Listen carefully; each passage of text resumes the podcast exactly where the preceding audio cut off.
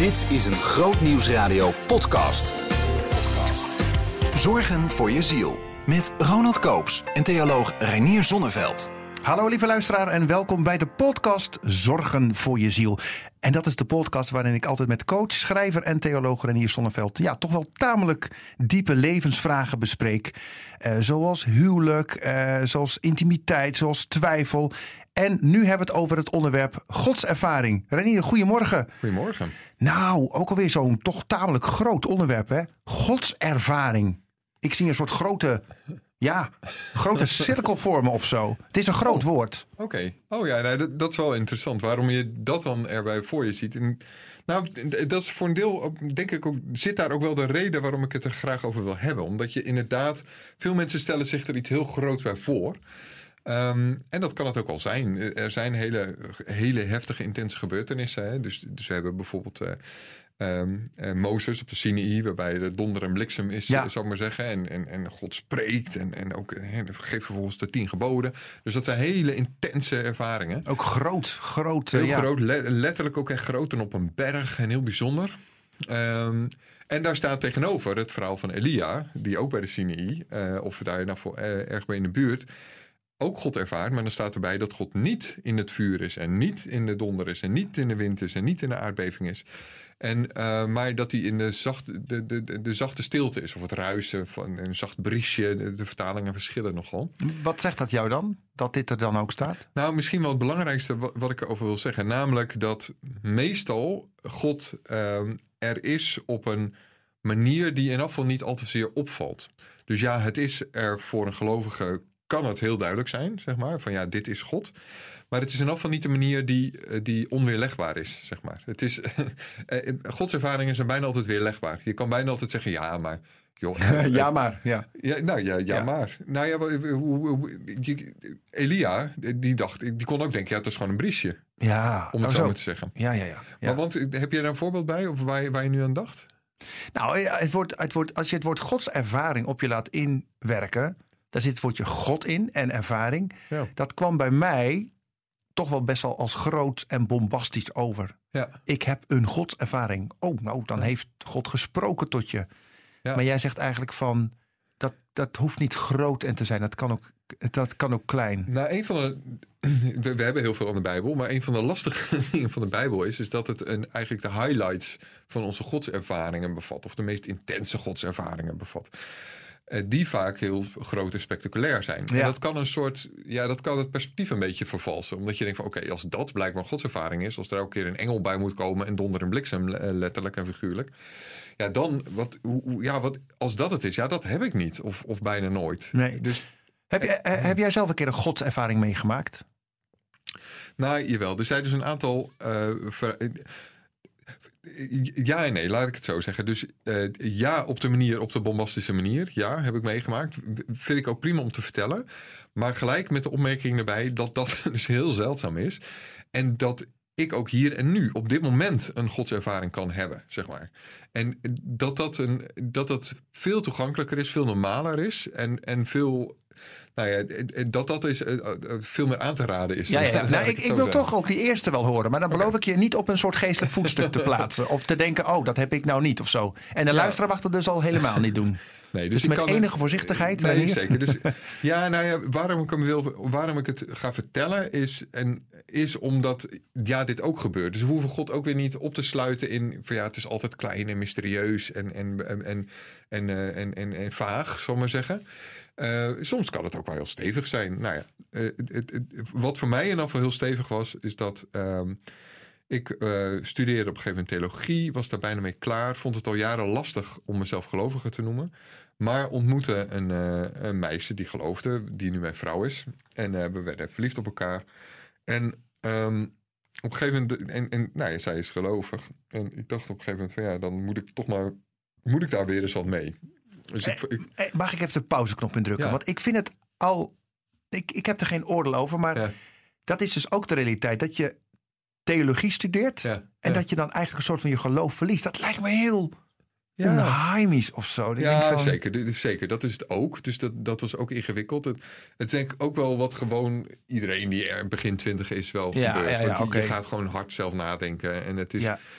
En het is ongemakkelijker omdat ik inderdaad theologie wil gaan studeren om predikant te worden. En dan, ja, dan is dus niet alleen je, je, je, je geloof weg, maar ook je, je baan weg. Ja, maar even heel kort voordat Ja. we gaan. Hoe, hoe voelde je in die tijd? Was dat niet heel lastig of zo? Ja, ik, ik, was, ik was gewoon wel in de war. In de zin van, eh, niet dat ik eh, stemmen hoorde of zo. Maar, Nee, nee, nee. maar ik, ik, eh, ja, ik, ik wist gewoon echt niet goed hoe mijn toekomst eruit zou zien. En daar zat ik ook echt mee. Ja. Maar goed, je ontdekte. Nou ja, dus een, een, een lieve meid. En ging eens een keer met haar naar de kerk. En, eh, of naar de kerk van de ouders. Voor de rest een best saaie en droge bedoeling. Maar er werd een bepaald liedje gezongen... wat ik de, in de weken daarna niet uit mijn hoofd kreeg. Dus ik, in, ik weet even ni- niet helder wat de Nederlandse vertaling is. Maar het was in het Engels. En dan, eh, je hebt zo'n passage erin van... Like a, a- a rose trembles on the ground. Oh ja, ja, ja. Ja, ja. fall and, and Ja. fall of me above all. Ja van eh, Michael Dewey Smith onder Ja, meer. zeker. Ja, zeker. En eh, er is ook een mooie Nederlandse vertaling van. Dat liedje werd toegezongen en dat heeft zo'n heel lekkere melodie. En het, het, zat, het werd echt een oorworm in de weken daarna. Dus ik, ik vond het behoorlijk irritant. Want ik, ik, ik dacht net een beetje dat ik van het geloof af was. En dat voelde ook op een bepaalde manier wel vrij. En dan kreeg je een liedje in je hoofd. Had ik een liedje in mijn hoofd. Die echt, echt honderden keer... Ja, die ook echt gaat over dat Jezus zich aan het kruis vernederde. Zeker. Als een roos werd hij vertrapt. En, Ja. en, ja. Zeker. En dat vertrappen eh, is ook nog wel, eh, is voor de rest van het verhaal ook nog wel, wel weer relevant. En dan vol, een paar weken later eh, was dat een soort jongerendienst. Die ik ook nog of all things zelf mede organiseerde. Want ja, je zit in een soort, nog een soort christelijk circuit. En dan word je voor de gekste dingen gevraagd. ja, je Dan studeert zeggen- theologie, dus mens vragen jou dan. ja, nou ja. de- en dan werd Ja. weer dat liedje gezongen. En het, werd, het ging weer niet. eh, het bleef weer, weer ja, eh, heel erg in mijn hoofd zingen. En ik had het erover met een vriend, een, christen, een gelovige vriend. eh, en, eh, die, overigens nog steeds wel niet onverdienstelijk fotografeert. En ik had het erover en ik, en ik ging hem een beetje. eh, ik vertelde dit. En ik, om een beetje te pesten, zei ik van nou, als ik dit nou, het liedje nou voor een derde keer tegenkom, dan vind ik het een teken. Dan, dan, dan, dan, dan is het een teken. Ik hoor het je zeggen. Lekker Ja. cynisch een beetje. Ja, een beetje cynisch, een beetje hem uit de kast jagen. En hij ging daar uiteraard, zoals de goede vriend be- betaamt, niet op happen. De dag daarna of twee dagen daarna, dat weet ik niet meer, liep ik met mijn vriendin, toen vriendinnetje, nu vrouw over straat. En ik heb in een eerdere podcast al verteld dat ik een gewoonte heb om briefjes van straat Ja. te, te- op te rapen die ik daar ziet liggen. Ja, vond ik toen heel gek, weet ik nog. Nee, grapje.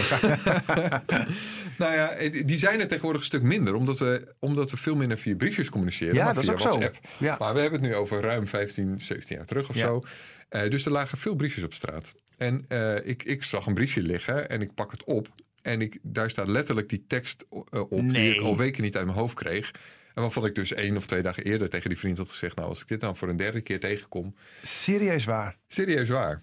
En, dat was, en dan voel je je een beetje betrapt, zal ik maar zeggen. Alsof dat was eigenlijk in eerste instantie mijn gevoel. Ik moest ook lachen. Ik dacht van ja, wat is dit nou weer voor grap, weet je wel? Dus dat... Het, en, en, en ik had echt... ik- Ja, maar, zei je. Ja, maar. ja, ja, maar wat is dit nou weer?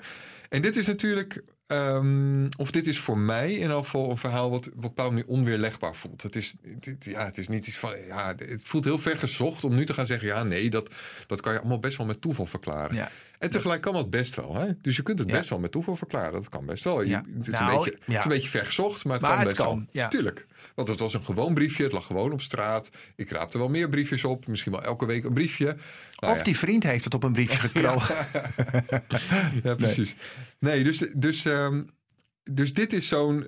Ja, dit is een soort van godservaring. Waar, waar die. Nou ja, die uitzonderlijk is. Hè? Die, die, die, die, meer dan toeval is. Ja, ja, ja. En dat gebeurt gewoon niet zo vaak in een mensenleven. Eh, dus, dus je hoort hier wel eens stoere verhalen over. Nou, dit is dan zo'n stoer verhaal. Maar dit is ook mijn allerstoerste verhaal. Om het meteen maar, te, zeggen- om het maar een beetje cynisch te zeggen. Ik heb wel twaalf van dit soort verhalen. Ja, nee, nee, ja, grapje. Ja, nee, dat is vanochtend nog. Ja. Wanneer niet? Ja. Ehm, dus, die, dus ik merk ook dat ik tegenwoordig echt aarzel om hem te vertellen. En ik vertel hem alleen met dit soort waarschuwingen erbij. Ja, Omdat ik ja, merk ja. dat het ook een beetje intimiderend kan werken. En dat iedereen denkt, ja, maar dat heb ik nooit. En dus, dus we gebruiken godservaringen vaak in een soort bewijssetting. Het moet heel uitzonderlijk zijn. En dan bewijst dat iets, ja, dat dat echt voor God was. Terwijl godservaringen zo niet zijn bedoeld. Nee. Het, is, het is bedoeld voor een gewone omgang met God, zou ik zeggen. Waarbij je gewoon, nou ja, om op zijn meest straightforward te zeggen. Het, God, erva- God ervaren is het besef dat God aan, hier en nu aanwezig is. Dat is En dat God je daar dan even een teken van mag zien of zo? Of? Nee, niet eens een teken van zien. Gewoon dat, dat beseft. dat is een godservaring. Dus op het moment dat jij nu beseft dat God in deze ruimte is. We zitten in een heel klein hok van 3 bij 3. Maar besef dat God Hok, hier dit is. noem je een studio, vriend. Maar goed, ga verder. Ja, het over geestelijke zaken. ja. vriend. ja precies. Nou, Ja. Besef dat God hier en nu aanwezig is. En dat voor mij, het is vrij eenvoudig om op dat gevoel in te tunen. Stel, je stelt je voor dat dit vol met God is. Ja. Dat is het. Dat is een godservaring. Ja, ja, ja. Dus hij heeft het ook wel eens wat te groot gemaakt, inderdaad dan. Ja, en, het, en tegelijk kan je het ook niet groot genoeg maken. Want je hebt het over de eeuwige, je hebt het over de onvergelijkbare, enzovoort, enzovoort.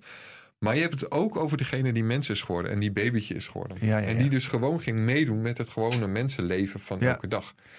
En dat, en dat vergeten we. Ja. Weet je, we denken steeds aan die God op de Sinaï. En we vergeten de God van Elia. Met de zachte bries. En, eh, Ja, ja, we ja, denken aan God de schepper. En we vergeten God die in een kribbe lag. Ja.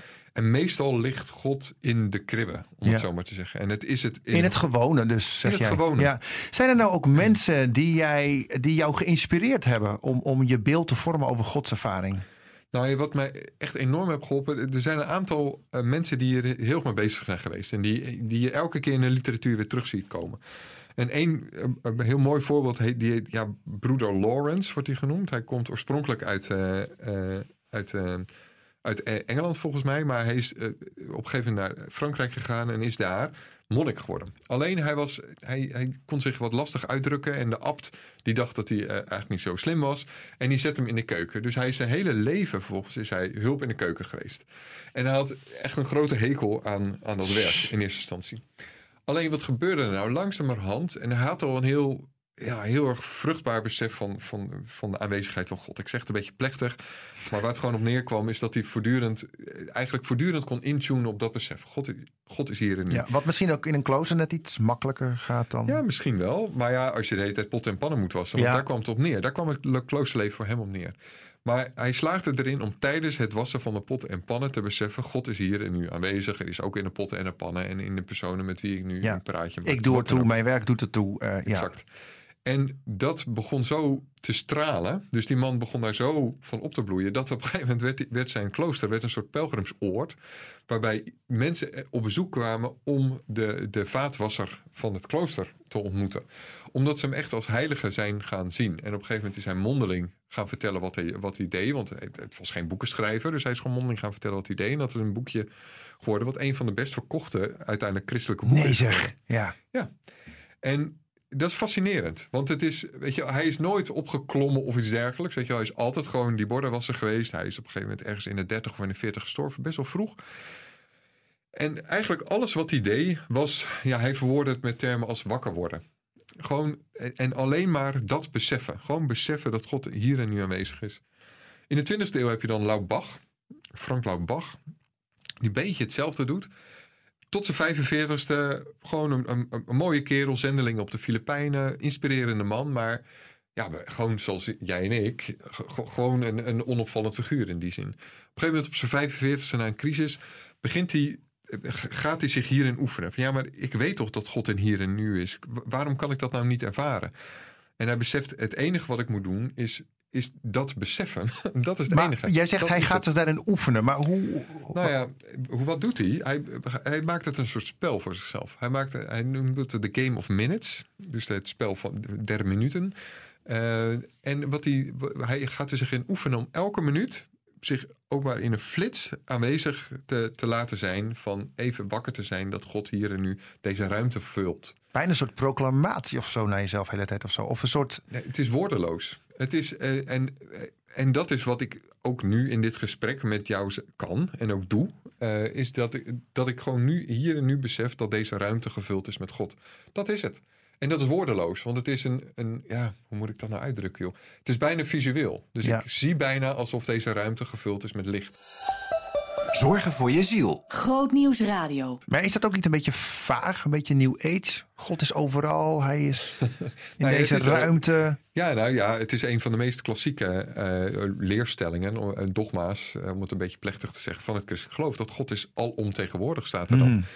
Eh, en dat is wat we geloven. En dus we zeggen niet dat God eh, deze microfoon is, maar hij is wel in deze microfoon. We zeggen niet dat, God, dat jij God bent, maar wel dat God in jou is. God is de zuurstof die je inademt. Dat, Exact. dat, dat beetje. Dus daar, daar maakt het christendom een heel scherp onderscheid in. Wij, heel theologisch wordt dan gezegd, wij participeren in God. Dat is de, de, de- zeg maar de officiële, oude, traditionele, middeleeuwse Ja, leg dat eens even heel kort uit. Wat betekent dat? Bij Wij zijn, deel van, wij zijn deel van God. Ja, ja. Zoals li- het licht van de zon deel is van de zon, maar het is niet de zon zelf. Ah, en dat is meteen het verschil met New Age. Daarin zeggen mensen, wij zijn als God. Exact, wij zijn de zon. Ja, ja, ja. Maar dat is niet zo. Wij Nee. zijn de stralen van de zon. En wij zijn de stralen van God, om het zo maar te zeggen. Wij, wij, zijn, wij zijn de zon in de zin dat de stralen van de zon de zon zijn. Maar je, je- iedereen weet dat het volstrekt iets anders is. Ja. En tegelijk is het ook echt iets van de zon, dat licht. Weet je wel? Het is ook echt iets. Het, het, het doortrekt alles. En het, het, het omgeeft alles. En het is hier ook. ja, het is realiteit. Nou ja, en, en, en ik merk dat christenen dat ook echt, nou ja, zo, zoveel nog in kunnen leren. Ik, ik was ooit eens een keer bij een, een lezing en toen probeerde ik dit ook uit te leggen. En toen zei ik, ja, maar waar, waar denk je dan dat God is? En, en toen maakte die vrouw een gebaar van, ja, hier. Van ja, in de lucht voor haar, eh, bedoelde ik. En toen begon ik ook door te vragen, van, ja, maar bedoel je nou dat hij dan niet ietsje dichter bij jou is? Of bedoel je dan dat hij nou niet in de bank is of in de steen? Ja, nee, dat was allemaal New Age. Maar dan is God, weet je, wel, Ja, ja.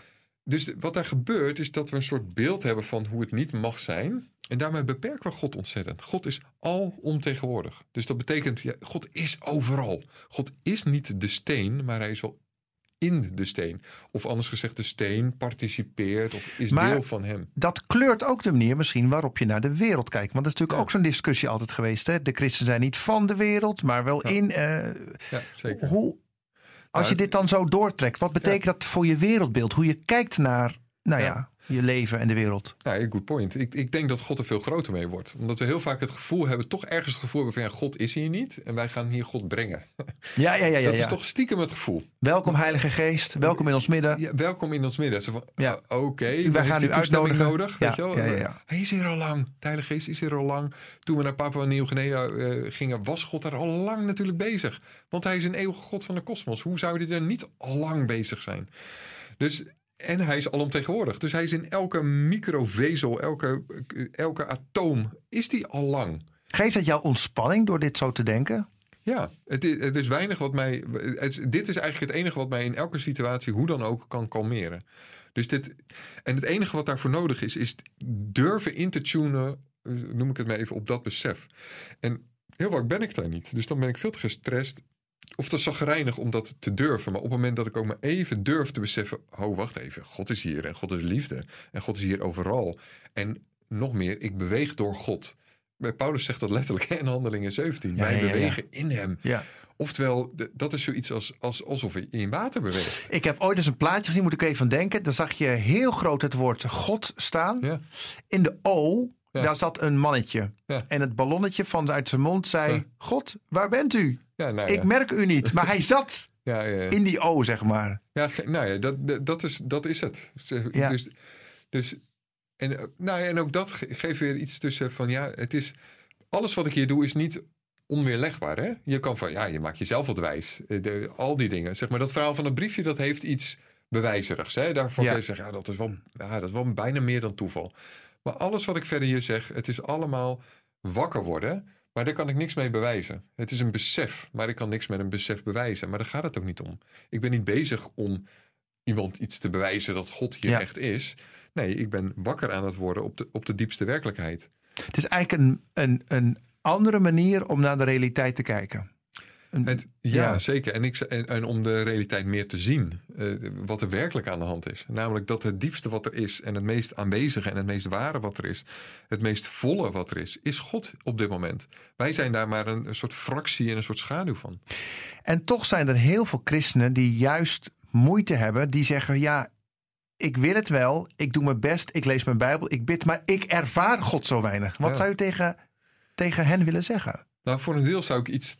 Het heeft het met hun omgeving te maken. Ik denk dat er ook iets is dat een deel van de leiders het bewust moeilijk maakt. Want op het moment dat God niet al te toegankelijk is, dan hebben zij een unique selling point. Want eh, en de- daarin lijken we eh, het verwijt. Je bedoelt aan- dan de christelijke leiders of zo? Ja, ja, ja. Dus ik, ik- voor een deel hebben wij altijd verweten aan de katholieke kerk, eh, of wij zeg ik dan maar even, Ja, als protestantse gelovigen van oorsprong, maar een deel van de luisteraars zal ook prima katholiek zijn en, dat, en die beschouw ik als broeders en zusters. Dit even tussen Ja. haakjes. Maar als, als protestanten hebben wij vaak verweten aan de katholieken, jullie hebben als priesters soort van tussen Ja. God en, eh en, je hebt en een unieke rol, unieke positie. Ja, en die moeten Ja. God bemiddelen als het ware. Ja. En zonder priester kom je niet, en zonder kerk kom je er niet. En, Nee, en- aflaat eh, toen. Ja. Exact. En, dan wordt, en daarmee zit dus, dus een soort verdienmodel op geloven. En de priesters, je hebt de priesters nodig en daardoor hebben de priesters lekker te eten. Ik zeg het even op z'n aller cynisch, maar dat is het verwijt vaak geweest van protestanten naar, eh, Katholieken, ja. naar de katholieken. Maar ik zie voor een deel eh, evangelische leiders en ook protestantse leiders stiekem hetzelfde te doen. Door het een beetje door zelf die mooie verhalen te vertellen. Dus, en ik, doe het nu, ik heb het nu ook gedaan, hè? dus ik, ik vind hem, daarom vind ik hem heel heftig. Maar door hele grote verhalen te vertellen over onze bijzondere gebeurtenissen, over onze bijzondere geestelijke gebeurtenissen. Ja, maar jij zegt nog met de nodige kwetsbaarheid. En niet als paradepaadje van kijk mij nou eens goed christen zijn. Maar goed, even dat nee, ja, zeker. Dus dat, omdat ik er heel erg alert op ben. Hmm. Eh, Omdat, het, omdat, je, omdat je jezelf anders namelijk... Anders ga je als christelijke leider... ga je jijzelf tussen jou en God zetten. Want dan doe je net alsof er hele bijzondere dingen nodig zijn... voordat jij een goede gelovige bent. En de essentie van dat God mens is geworden... van kerst, zou ik zeggen... van het hele verhaal van Jezus... is nu juist dat God overal is. Dat God in de kribbe is. Dat God in het normale mensenleven is. Dat God in de dood is. Ja. En In de diepste hoekjes van onze ziel. En, en, Exact. En, en, dat, ja, ja, dat, ja. dat is het verhaal van Golgotha. Dus dan. En daarmee wordt het enorm democratisch. En wordt dus een voorganger, heeft, heeft niks unieks meer te brengen. Hij is eigenlijk zijn unique telling point eh, is die kwijt. En dat is lastig voor voorgangers. Dus die willen graag het toch wel een beetje bijzonder maken. En een beetje moeilijk maken, want dan hebben zij tenminste zondag nog iets te doen. Ja. Ik zeg het cynisch, maar dat is een van de dingen die denk ik meespeelt waarom het ons lastig is gemaakt. Voorgangers, dominees, predikanten doen heel vaak alsof het toch wel een beetje moeilijk is om God te vinden. Ja, en jij zegt dat is helemaal niet eigenlijk. Nee, want God is er al lang. God Maar- is overal. Je, je, je hebt nu best wel heel erg intensief over dat feit dat God overal is. Ja. Wat is de eerste stap om je dat eigen te maken? Hè? Die, eh, die ene man, die Frank Laubach die je noemde, Ja. eh, die deed het door dat ehm, spel der minuten. Ja. Wat is voor deze tijd, toch ook wel een gevoelstijd natuurlijk waarin we leven, een, een, een manier om te groeien in dat besef? Want dat besef Ja. geeft denk ik ook wel rust en Ja. kalmte misschien. Nou, het allereerste is het gewoon hier en nu. Het, het kan elk moment. Dus gewoon hier en nu beseffen: hé, hey, God is hier. En het, het kan, dat is het. En, en het is niks meer dan dat. Dat is een godservaring. En dat is de belangrijkste godservaring die je kan hebben in je leven. En je kunt hem elk moment hebben. En het is elk moment waar. En het is elk moment bijzonder. En elk moment kalmerend. En elk moment even gewoon en alledaags als dat het is. Want het is het meest normale wat er is. Hè? God Ja. is het meest normale wat er is. Want er is niks groters dan God. Wij zijn de uitzondering. Ja, ja. Ehm, weet je, God is eeuwig. Wij zijn maar tijdelijk. Dus God is het normale. Wij Ja, zijn de, dat de, is de- de gekke ja. uitzondering. Ja. Ehm, en, er zijn wel dingen die erbij kunnen helpen. Dus ik kan me voorstellen dat je het, eh, nou heel simpel, dat je eh, briefjes ophangt met pla- plakkertjes met God is hier. Gewoon op 10 of 20 of 100 plekken in je huis voor mij part. Of voor mij part een klein stickertje wat voor jou betekent. Oh, ik zie het stickertje. Oh, ik weet weer even, God is hier. Heel simpel tegenwoordig met smartphones. Die kun je regelmatig op een alarmpje zetten. Dan, dan is het gewoon één, één belletje voor mij apart. Ting, God is hier. Nou, en, en dan weet je dat even. Je hoort dat geluidje, je beseft God is hier. That's it. Ehm, het kan helpen om het een beetje te visualiseren. Dus ik, ik stel me wel eens voor dat de kamer als het ware vol met licht stroomt. Of dat, het, dat, dat de kamer als het ware vol met zacht warm water is. Dus dat zijn een soort visualisaties die helpen. Of dat mijn lijf vol met, eh, met licht is. Of dat mijn lijf vol met een warm water is. Dat zijn een soort visualisaties die helpen om me voor te stellen van ja, God is hier. En wat doet dat besef dan met jou persoonlijk? Daar ben ik zo benieuwd naar. Om het even wat cynisch Ja. te zeggen, helpt het? ja, ja. Nou, ik- vind het, het, is een lastige vraag. Ja, het helpt, maar ik, ik, ik, ik- ik vind het, eh, ik, ja, het is, het is echt heel stom om te zeggen dat het een verboden vraag is. Nou ja, je mag, je Maar- mag je wel zeggen natuurlijk bij Groot Nieuws Radio. ja, ja. Nou ja, ik, Nee, maar ik, het- ik kan het me voorstellen dat mensen die luisteren Ja. zeggen van... ja, oké, dan, dan heb ik overal briefjes met God is hier. En dan? Ja, het is heel ongelovig deze vraag, dat Nee, snap je. Maar ja, nee, nee, maar het is dus interessant, want je voelt al ergens zo aan dat, dat, dat er, er, schort, er is iets met die vraag waardoor die een beetje fout voelt of zo. ja, hè? dat.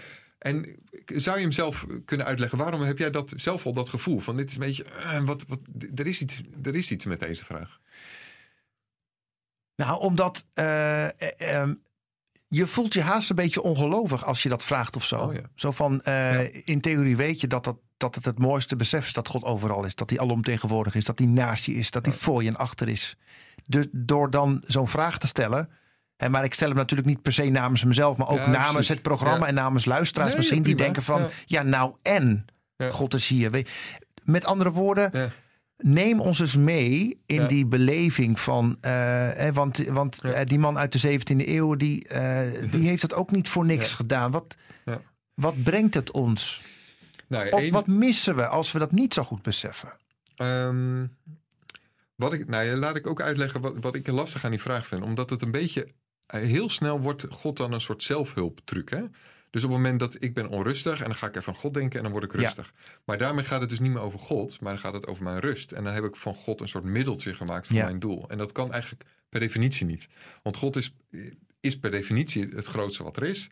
Dus die kun je per definitie niet inzetten voor iets anders. Nee, laat zich niet heel- kaderen of kleuren. Nee, Nee, nee. en dat klinkt heel principiëlerig, maar ja, op het moment dat je dat consequent gaat doen, dus consequent van God een soort kalmerend middel gaat maken, ja, dan voel je al aan dat het, ja, dan ben jij dus eigenlijk weer God geworden. Dan is jouw rust God geworden. Wat je dan- trouwens ook, helaas moet ik zeggen, in Ja. sommige liederen ook wel een beetje ziet de laatste tijd. Nou, ik vertel. voel, Ja, ik denk, eh, neem mij mee, laat mij dieper gaan. Ik, ik, ik, ik, ik. Ja dus de- het is wel de bekende kritiek die ook, eh, wij komen allebei uit de gereformeerde traditie, hè? En, en daarin werd dat ook altijd gezegd van ja, het gaat, het gaat wel heel veel over ik in die opwekkingsliedjes. Ja, je kijkt er ook zo zuinig bij. Ja, nou, en, en dat vond ik dan Ja. ook wel zuinig. Omdat ik dacht van, ja, maar jee, hier in de kerk gaat het nooit over mij. Weet je wel? Dus, dus dan eh, mag het ook eens een keertje. Maar het moet zeggen dat dat wel is de jeuk die ik krijg... eh, bij, bij regelmatig bij, bij een, een deel van de, eh, van de geestelijke liederen... laat ik het maar even iets breder zeggen...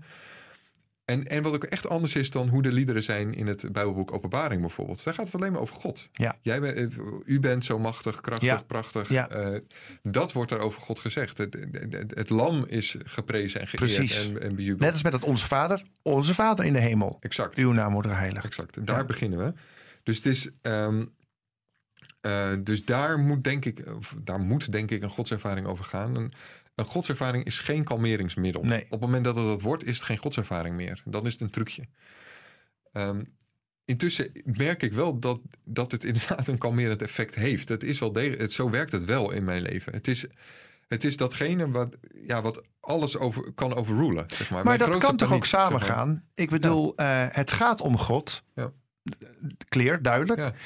Maar ik denk ook wel eens, God houdt van ons als zijn kinderen. Dus hij, hij, hij heeft ook ons welbevinden op het oog. Weet je Nou, wel? Zo. exact. Want je kan ook de andere kant op gaan. En dan wordt eigenlijk, dat is in wat strengere kerken, is dan. eh, in, de, in de strengere kerk is dat eigenlijk een beetje normaal aan geworden. Namelijk dat je elk goed gevoel verdacht maakt. En dan is eigenlijk een goed gevoel is eigenlijk het bewijs dat het, dat het niet waar is. Ja. En als het eigenlijk. En, en de consequentie is dus op het moment dat het een beetje naar voelt en een beetje deprimerend is, ja, dan is het van God. Ja. Nou, dat is natuurlijk totaal de omgekeerde, ge- omgekeerde wereld weer. Dus ik denk, de kwestie is, ja, je zoekt oprecht naar God. En vervolgens mag je gewoon genieten van, van het eventueel fijne effect wat er is. En het effect wat het bij mij heeft, is op het moment dat ik daarbij kan, op het moment dat ik besef, ja, God, ja, die keuze eigenlijk alleen al om, om dat te gaan zien, is, ja, dat over- overruled alles. Dat overruled echt de meest depressieve of nare gevoelens die je kan hebben. Ja, dat geeft een stukje houvast misschien. Ja, Zonder dat het een doel op zich wordt, maar Het, het is een beetje alsof het oplost of zo. Het is, het is meer een gevoel waarbij, waarbij eh, ja, de, de, de- die, liefde die, die alles dan vult, is groter dan alles. Dus dan die narigheid die ik dan voel, die, die, gaat, een beetje, die gaat een beetje oplossen. komt Dat- op een ander, ja, dat komt op een ander niveau te staan. Niet dat het Ja. minder erg wordt, maar Ja. misschien de blik wordt anders. De blik wordt anders, perspectief wordt anders. Dus het wordt Ja, het onderdeel perspectief, dat wordt zocht ik. Ja. Van, ja, dit, het wordt onderdeel van een veel groter. eh, Ja. ik, ben eigenlijk wel benieuwd of, of- er dingen zijn die je hierin herkent. Is dit heel, is dit heel raar voor je of heel ver weg? Nee, nee, dat niet. Ehm, dat niet, maar het is, het is wel zo. ehm, nou, dat heeft ermee te maken. Ik ben natuurlijk ook veel met aanbidding bezig, zeg Ja, maar. En ik, ja. ik zeg altijd: aanbidding is eigenlijk eh, Gods grootheid proclameren. Ja, En dat kan ook gewoon voor jezelf natuurlijk zijn. Je Mhm, hoeft dat niet mhm. op spandoeken te schrijven, maar gewoon. Ja. En het is eigenlijk je blikrichting veranderen. Ja, Je, je ja. bent natuurlijk altijd geneigd om naar je eigen sores en problemen te kijken. Maar wat doe je? je? Je ontkent niet dat het er is. Want die Ja. heb- mensen hebben natuurlijk ook van... ik heb nu God en geen problemen meer. Nee, nee, die Ja. problemen zijn er nog steeds. Ja. Maar je, je richt je hoofd omhoog. Of waar dan ook heen. En je kijkt naar God. En, en die zegt, heer, u weet alles. U weet ook van mijn problemen. Mhm. En, en dat, dat geeft voor mij dan altijd al een stukje verlichting. Nogmaals, niet dat het is opgelost.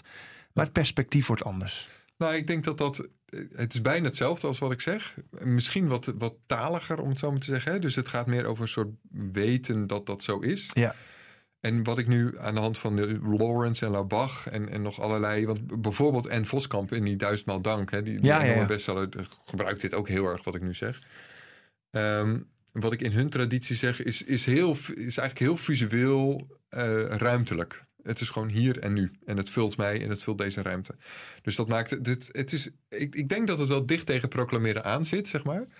Alleen het, is, het heeft bijna geen woorden. Het, is, Ja. het, is echt, het voelt echt een beetje alsof je je ogen open doet. Ja. Eh, Alsof je wakker wordt. Alsof je ziet wat er werkelijk aan de hand is, zonder dat je het letterlijk ziet. Het, is ja, niet een- zonder dat je dat echt met, met, met woorden pakt of zo. ja, Ik, eh, want dat is dus echt maar goed, de- deze podcast heet natuurlijk Zorgen voor je ziel. Ja, Ik moet ook een beetje denken aan de ene psalm... waarin David als het ware zijn ziel toespreekt. En zegt van, ziel, wat ben je onrustig in mij? Dat is die onrust. die. Vestig je hoop op God. Eens zal ik hem weer loven. Dat is dan wel een beetje proclameren. Maar het- dus Ja, het is zeker. een perspectiefwisseling misschien of zo. Zeker. Ja. Het, het is een perspectiefwisseling waarbij je. Het, het doet me ook een beetje denken aan, eh, aan, aan, aan de storm op het meer. Waarbij Jezus het aankomt lopen op het meer. En Petrus ziet alleen maar de golven. Het is een enorm Ja. psychologisch verhaal eigenlijk. In de zin dat je, hij ziet de golven en zinkt erin weg. En, en pakt vervolgens de hand. En, en, dan, eh, en dan kan hij weer. Dus het is voor een deel ook de hand pakken van Jezus in het hier en nu. Dat Ja. is het voor een deel. Dus niet, niet naar. eh, en in ieder geval niet wegzinken letterlijk of figuurlijk. Nee. En, en niet concentreren op, op het gedonder wat er is. Maar de, de, de hand zien in het hier en nu. Precies, dat perspectief. Nou, tegen jou thuis zou je bijna kunnen zeggen van neem nog eens even 10 minuten om hier voor jezelf over door te Ja. akkeren of zo. Dit is echt zo'n diep onderwerp. Ja, en probeer het vooral. Het is, het, is echt, het is echt alleen maar dit. Besef dat God hier en nu aanwezig is en deze ruimte vult. Dat is het. En dat kun je elk moment overal altijd doen. Ja, Reinier, dankjewel. Jo. Volgende week hebben we het over manipulatie. Ja, Eén tipje. Doen we altijd, hè? Heel ander onderwerp. alle Zo. namen noemen van alle manipulerende leiders Ja. in de christelijk Nederland. Ja, dat gaan we doen. Onder meer. Nee. Nee, het gaat over machtsmisbruik eigenlijk hè, in geestelijke kringen, met name door geestelijke leiders, waaraan je dat kunt herkennen, wat je eraan kunt doen, wat, wat kwetsbaarheden zijn van, en wat eigenlijk typische gemeentes zijn waarin het sneller kan voorkomen. En, en volgens wat je eraan kunt doen. Ja, we gaan het volgende week verder over hebben in de podcast Zorgen voor je ziel. Te vinden op je eigen favoriete podcastplatform. En natuurlijk ook altijd via grootnieuwsradio.nl slash podcast. Tot volgende week. Luister ook elke vrijdag naar de rubriek Zorgen voor je ziel in de Nieuwe Morgen. Bij Grootnieuws Radio. Behoefte aan meer? Grootnieuwsradio.nl slash podcast.